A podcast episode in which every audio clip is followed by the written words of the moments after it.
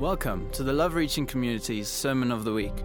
For more information pertaining to the life of the church, please visit our website at lrcchurch.co.za. What was the book that we worked through? Sorry, I cannot hear. Ephesians. Yeah, yeah, yeah. We've parked it for a little bit. And then Lainey last week said we're going to do another series again. Can you remember some time ago we said what Jesus did? Not what, Je- what would Jesus do, what Jesus did. You remember the series? We're embarking on a few weeks of that again. Come Christmas, I'll be preaching on what Jesus did in sacrifice.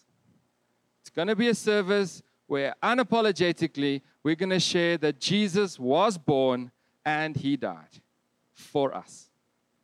Just warning you up front, that is what's coming on Christmas.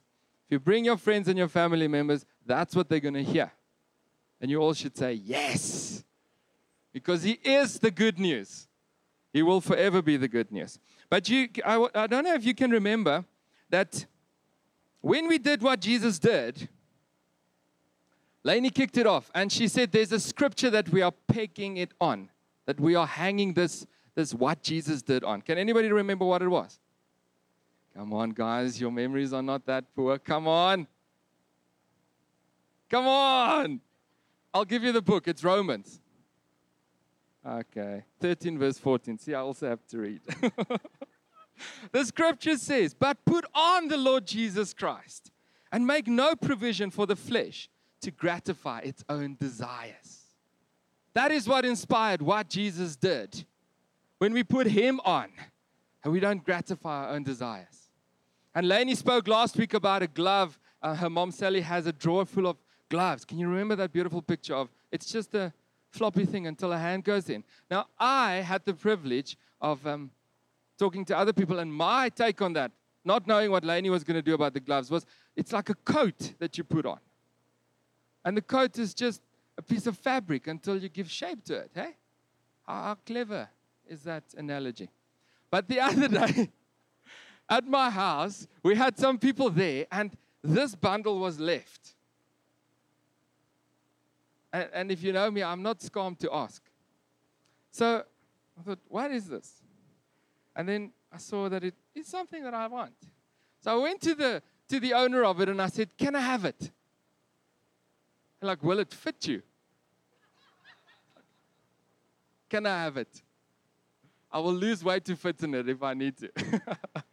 and they took the thing and it was passed to me like that. And as soon as you pick it up, you can see that it has substance. It's physical. It's made of fabric. It's woven. I don't know. Maybe it's like, I don't think there's anything organic, maybe. But it's this, and it, it's, it's got substance. And as soon as I put it on, after everybody stopped taking photos, you can see that it is a garment that suits me quite well. You see, there is something that has substance, but until the Holy Spirit gives it shape, it has no purpose. It's just a bowl of fabric, a bundle of fabric, and that is what this series is about putting on so that it can take shape. So, this morning, when I, I, I, walk away from this, I'm hoping that I will give you some handles on something that I felt inspired by God to share that you can walk away with, walk into. Now, for those that know me, I am a little bit more pragmatic probably than, than should be, maybe a little bit abnormally so. But you should ask yourself, what do you do with what is taught on a Sunday? What is shared? And even if we don't give you lessons to apply, you should still say, Father, what revelation and what do you want me to do with this afterwards? We as a people should do that. It is on us to bring the word of God. It is on you to take it and make it yours. So it's not us. We can stand to account for a lot of things, but not all things. So this morning, uh, you, you just look at society around you. And you will, you will bear me out that there is no such thing as absolute truth anymore. You mention the word that this is true, this is an absolute truth, and you will have a barrage of people attacking you from people you know to people you don't know. It's like it's an uncomfortable thing in our society.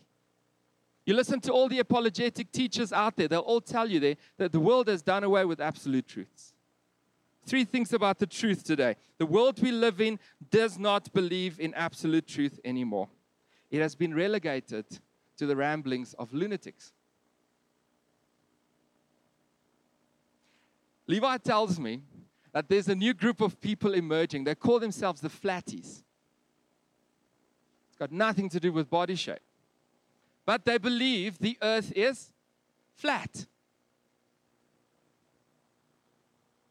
That they will fight you on it. Now, all of you are saying, oh, that's okay, it must be in America. It's in Edenvale, on our doorstep. It's not me. They're all around in Joburg. These people believe the earth is flat. Now I've got to ask you guys take away the pre Christ timeline. That's 2017 years. Do you not think that as, as a people that are so intelligent would have figured out that there's an end to a flat earth? But you can't say it because it's an absolute truth. I wonder, my second point on the truth is truth is, has become relative and, and negotiable today. Not so. I wonder if you take these flatties now and you say, let's discard all absolute truths. The absolute truth of a force of gravity pulling you towards the flat earth that you walk on is now debatable. What are you left with? People floating into the netherness above a ruler. Like, absolute truth is not absolute anymore according to society. Absolute truth is negotiable. So now, 2 plus 2 equals what you want it to be. The truth about who you are, you make a statement to say, This is who I am, and you will get an onslaught of saying, This is not true. We sit and we go through training with Cindy and them about um, uh, sexual addiction and, and, and people. And it's just an ever increasing classification. The same people that fight against do not classify me according to my gender are classifying them by creating new genders. Because it's, there is no absolute truth anymore. In Sweden, children are, are very soon, I think I've mentioned it before, not going to be named until they can agree to the name that their parents want to give them. Because what if I didn't want to be called Johan? There's this constant pushback onto what we know to be true. The third thing, it seems that absolute truth in the, the, the, the, the discovery of what is true is no longer pursued. You, you just have to question that's all you have to do. There is no more, let's find out if the earth is round or whatever. We just make it up. We pursue whatever suits us. There's no more pursuit in, in, in finding out things about mathematics and astronomy and science and that. It now is the biggest social debate wins the, the truth. Let's just take, for instance, what, what our school should, should look like. Place of instruction. No, it, it shouldn't. It should have rooms for kids to, to go and have sex if they'd like to. Like, there's no. Do you understand what I'm saying here? There is nothing, no lines drawn anymore. So, this morning, what I want to talk on the back of this is what Jesus did was he pursued the truth.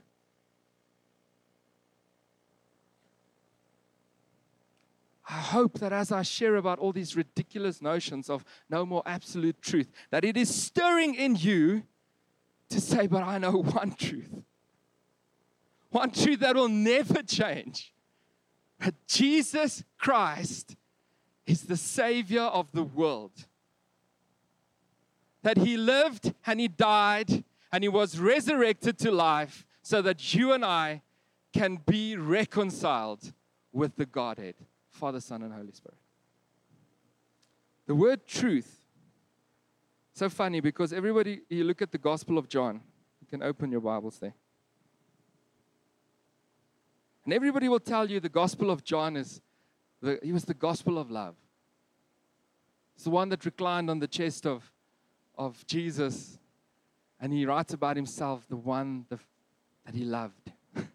and love is, is prominent in the book of John. But funny enough, if you go and look for the word truth, it is also the gospel that has the most occurrences of the word truth. Because another truth that you can bank on is that He loved you.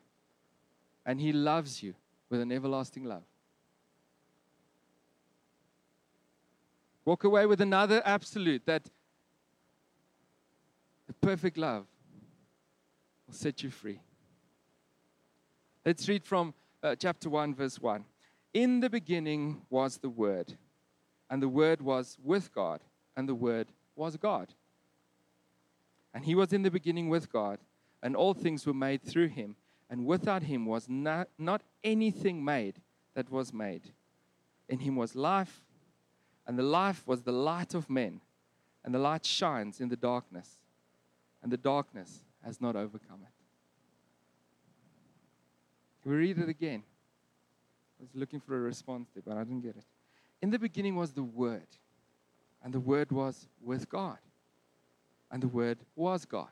Who are they talking about? Jesus. He was in the beginning with God, and all things were made through him, and without him was not anything made that was made. I don't know why they wrote it like that, but they did. Nothing exists outside of Jesus. His will is paramount. In him was life, and the life was the light of men. You ever seen somebody that has just accepted Jesus Christ and check their faces change from downcast? It's like a light went on and their countenance changed. That's Jesus. The light shines in the darkness, and the darkness has not overcome it. Father, thank you for your word. Thank you, Lord, that this is true for us today. This will be true for generations to come. This has been true for all generations, Father. And we thank you, Jesus, that you are the light of this church. And in this church, we will pursue you as our absolute truth. But let's go into the couple of points. So, the first thing I, I, I wrote here is that the Greek word for truth is aletheia. You look it up, it's amazing. It means something is true. it means something is not concealed. Simple. No other words, no other interpretations. When the book of John speaks about truth, it speaks about verily, verily. Anybody read the King James and it always says, Verily, verily, I tell you the truth. Verily, verily. The true, it's true. What Jesus says is true, and it's not concealed. When we go into this message this morning that Jesus pursued the truth, he pursued the true thing of what it is, but he also aimed, once he understood the truth, to come and bring it into revelation for others. So, my charge this morning, as you listen to this message, are you ready to say, I accept the truth of Jesus Christ and I will bring it into revelation? I will not conceal it for others. Will you put him on like I did my jacket? Will you put the truth on and not conceal it from others? Just a challenge for those people that are LRC Limbronians. So, point number, number one what Jesus pursued? Jesus pursued the truth in who he was. Nothing pre- profound, nothing new. It is the one thing I couldn't find in the Gospel of John. He speaks in, in Matthew and in Mark and, he, and, and the other Gospels. He talks about how he went down to the Jordan to be baptized by his cousin. And as he came out of the water, heavens opened up.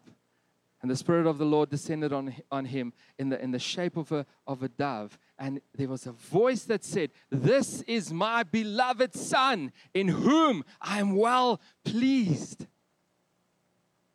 And you know what John does? He says, I, I, he doesn't recount the, the, the actual event, but he says, just like it happened, heavens opened and, and it came. He refers to it. But you know, Jesus took that as I am the Son of God, and, and it was his truth, who he was. It wasn't debatable that I am possibly, or um, if that offends you, possibly not. It wasn't I am possibly a son, or if that offends you, possibly a daughter.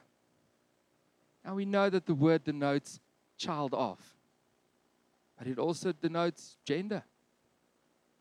We can't be comfortable with that anymore, can we? The crux of the matter is absolute truths become debatable when you focus on the side issues, not on the main thing. Main thing here is not son, daughter, female, male. It's heaven open up and the creator of the world saying, You are mine. Can we stop with this frivolous debate about who we are in Christ and just know that we are His? If you need to hear that this morning, stop debating what you are. Just know that you are His. The safest place to be. That's where Jesus parked it. Boom, I'm there. That is my truth. The enemy then comes and challenges him, and he's like, Ah, I don't need this. I am my Father's, and He has called me by name. I've got some, some handles here. I thought what you could do in pursuing the absolute and settling that Jesus did the truth in his life. Maybe you can ask these questions. Question number one is, is, is God, am I yours? the next step is maybe sit and wait for him to answer. We ask these questions, but we don't wait for a response. Or we get a response from a source that we don't like. I don't, I don't particularly like Johan's face. So if he tells me I'm God's, hey, that's debatable. But if Terry does it, that's true. Now, we know in most things that's, that's applicable, but you get the example. Next thing I thought that you could do is um, if God now says to you that you are mine, how's about try to accept it? How many of us are still struggling with this thing that we are His? Because, I mean, like the prophecies came this morning, we're not worthy of it. the reality is, we're not. As if you had to keep score just of your own stumblings against the Bible every day. I think I, I get up, my first alarm goes off at 5. I think at about 10 past 5, I would have had some marks already. I, we are not perfect, but we are redeemed by Christ. And yes, we all pursue Him to become more like Him, for sure. But until He comes back, we will never be perfect like He is perfect but we are still His. Accept it. Third one. Now, when you know and you've accepted that you are His, pursue it. Can I be, can I be vulnerable with you guys here?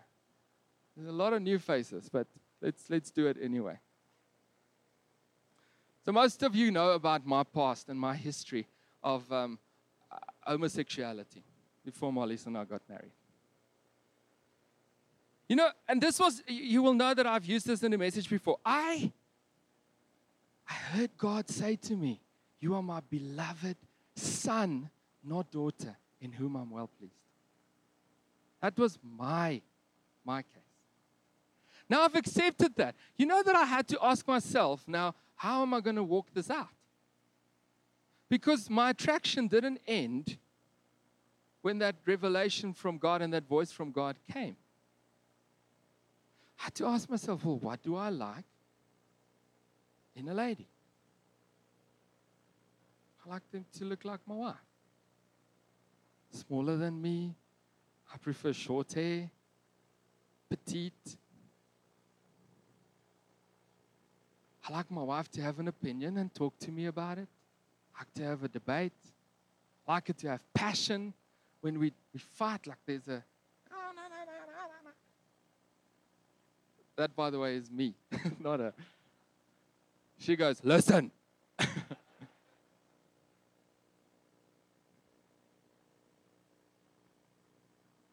But now some of us get stuck at the asking God. Some of us get stuck at the accepting. We need to get to the point where we pursue it. What does it look like when you call yourself a son of God?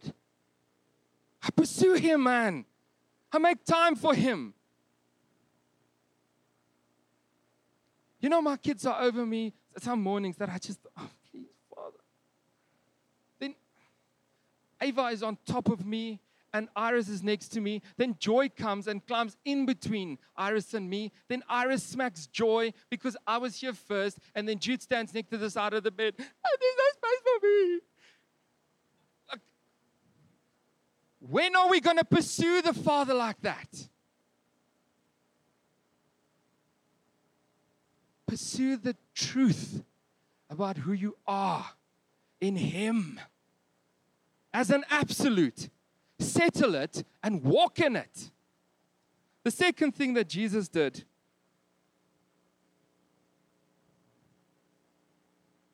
uh, let, let, me, let, me, resolve it there. So, so he, he knew that. And then he walks in it by saying, I'm the way, the truth, and the life. He brings revelation to others about it. The second point Jesus pursued the truth about when he had to do things.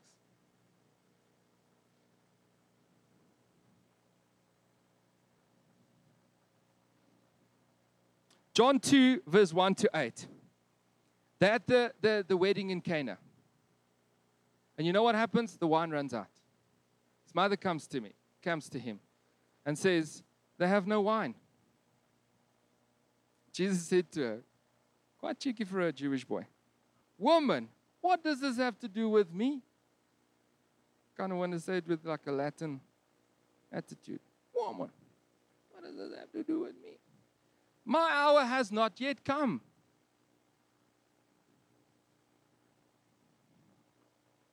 Jesus was so aware of the timing of things.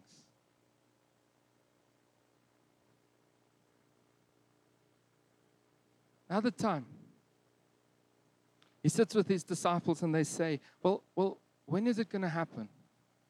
When is the end of the oppression of Israel? When is the end of the world? And he says to them, It is not for man to know, only the Father knows the hour, not even the Son. You go and read the Gospels, you hear that Jesus was so aware of timing. But a couple of learnings for us here. The first time when he says to his mother, What has this got to do with me? He goes on and he still obeys his mother and he says, Bring those watering cans, fill them with water. Now taste and see, it's new wine. You know, sometimes the timing for us is just to be who we are a son to a mother, a friend to someone who needs it. Those things you don't have to pursue God on, oh God, please tell me.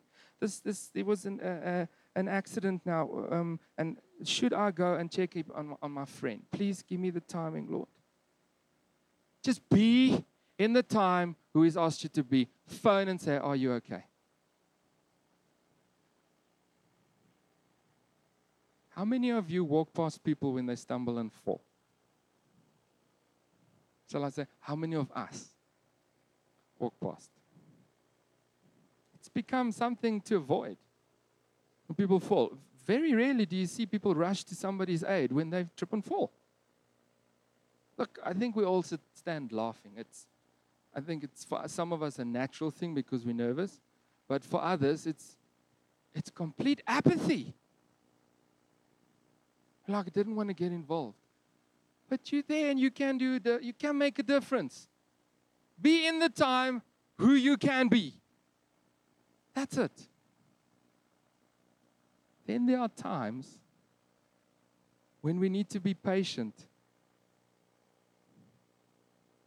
because it's not the timing of God. This is not what happens this morning. There are prophetic words. And after the service, we're still going to pursue God prophetically for people. A prophetic word comes and says that you will be a worship leader for Christ. Wonderful. Now, you can play a little bit of keys, but it sounds a bit plinky plonky. Like you don't really have pedal control. And for a person that plays keys, it's, it's, it's, it drives you nuts. But anyway you now want to get onto stage and you want to play. You're done. Uh, the God has said this, it's here. And it's the most horrific experience for everybody but you. Did it nullify the word that God gave you? No. Wants you to be a worship leader for Him. Maybe there's a little bit of a journey involved here because it's not His timing.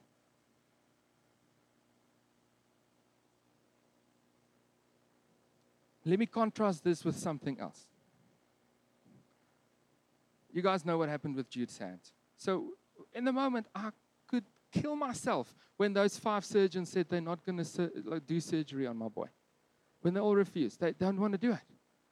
And I, I was like, Can, like, do I go and beat them and try not to break their hands, but so that they can do the surgery? Or do I what do I do in this moment? Because it is driving me nuts. This child hasn't had surgery for 12 hours, 13 hours, 14 hours. Eventually, 26 hours later, they only started the surgery on his hand. Now, six months later, we look back at it. We see how God got five surgeons to possibly say no because the sixth one was the best. I look back on it and I say, God, it was your timing. How glorious. Oh, man. You know that I don't go back and say, Oh, Father, so sorry for my impatience. And my, you the thoughts I had at this point, Lord. Had I gotten my way in the time that I wanted it, I don't know if Jude would have had the recovery because that man was an absolute instrument in the hand of God in repairing what needed to be repaired. Now, I know I've got stories like that, many of them in my life. I'm sure you've got some of those stories. Where after the thing has unraveled, you look back and you say, God's timing was absolutely amazing. And we stand on this side with puffed up chests and say, Oh, how glorious. We testify to God's goodness and majesty. And, you know, can we just settle then when we're actually in the event that the Father is unfolding things in His time. But as a people, we are so impatient. I don't I, I wrote some handles here. Let's see. I said, first thing that you can do practically in this is to find your peace in the waiting. You remind yourself of those things where you have stood back and looked at them, and you have seen and observed the hand of God in the right time doing the right thing.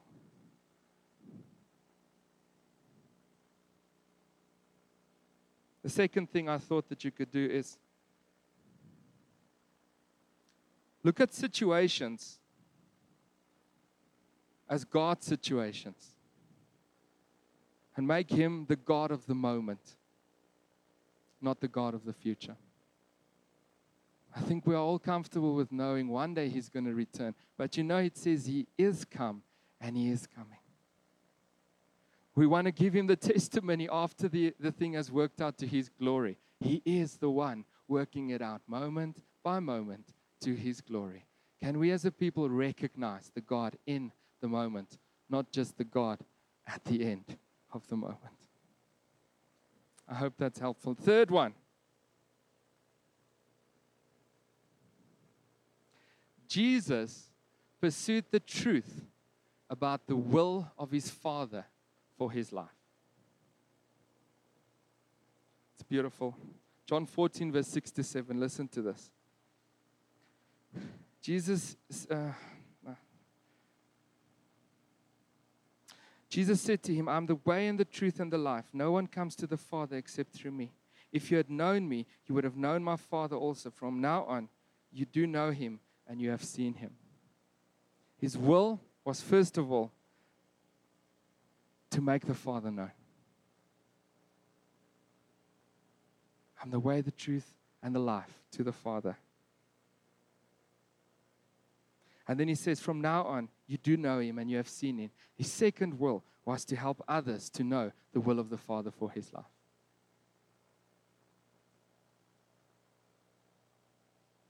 You know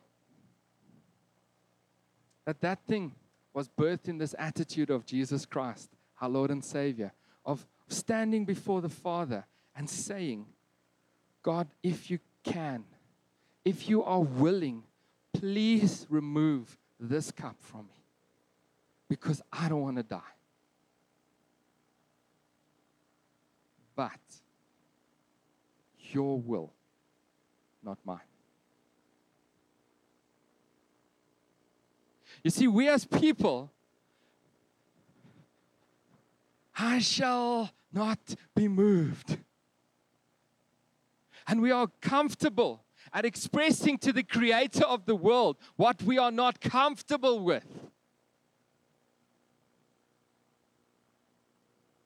I don't like to live this way.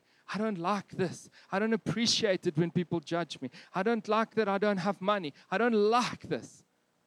But we stop there when Jesus went one step further and said, But not my will, your will, Father.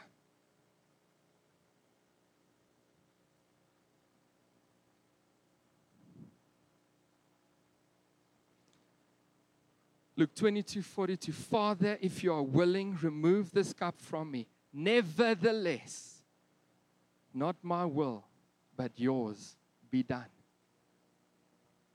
You see an element of our society spreading into secular theology, I want to call it. Where they stop at this point, Father, let this cup pass from me. Father, give me this. Another car, another house, another this, another that. I want you to be a people that evaluate preaching the whole way. If you listen to a podcast and they only present to you that when you make your will known to God, that He will comply, they are not preaching the fullness of verse 42 that says, I can ask you for all things, Father, but not my will, thine be done. I'm expressing it in King James for dramatic effect. Can we get back to the place where we have reverence and awe and says, Thy way, Lord? And not this casual approach to a money box. I'm doing it just about finances, but it applies to every facet of our lives. I look at the things we went through in this year, and many times I stood before God and I would say, Why? Why? Why me, Lord? It's either a country song or a Baptist song, but why me, Lord? Why? Father, your will, not mine. I can make known to you my petitions. I can pour out my heart. I can tell you my desires. I can tell you my fears. That your will be done in my life. You know the beauty of it? When you're in that place of saying your will, that next thing of the word aletheia becomes natural. As you submit to that beautiful will of God, when you walk every day, people get the revelation. Ah, he's trusting the will of God. Ah, maybe I can try it too get those little testimonies in at the water cooler, at the coffee station, at the, the boardroom, at the design room, whatever, where you're like, ah, short little ones. His will for my life is this. Oh, my marriage is in a good space because of him. Who's this him? Jesus. All of a sudden, I'm coping with less money because of him. I don't know how, but we just got through this month again. Lunch is packed. Boom. It's not supposed to calculate and, and balance out, but it did because of him. Your will be done. Romans 13, verse 14. But put on the Lord Jesus Christ and make no provision for the flesh to gratify its own desires. I'm holding out to you that if you pursue the truth of Christ about who you are, about His timing for your life, and about His will for your life, that perhaps you will give shape to something of substance to make it functional. May we be a people that are out there making submission to Him, accepting Him as Lord and Savior, a joyous, functional lifestyle. Can I pray? Thank you, Father, that your word is living and active, my God. I pray, God, that if I've said anything that hasn't pleased you, to just remove it in Jesus' name. But Lord, where there's, there's something for you to brood over and hover over, Holy Spirit, and come and bring alive in lives, may that be done. Bring deep conviction in hearts and in lives about who people are in you, God. May people hear your voice. Cry over them. You are my beloved son, my beloved daughter. You are the one that I give shape to because I love you. You are the one that I've redeemed, the one that I pursue. Father, may people trust you with the unfolding of their lives in a better way, in a greater way. To your name be all glory and honor and praise for all eternity. Amen.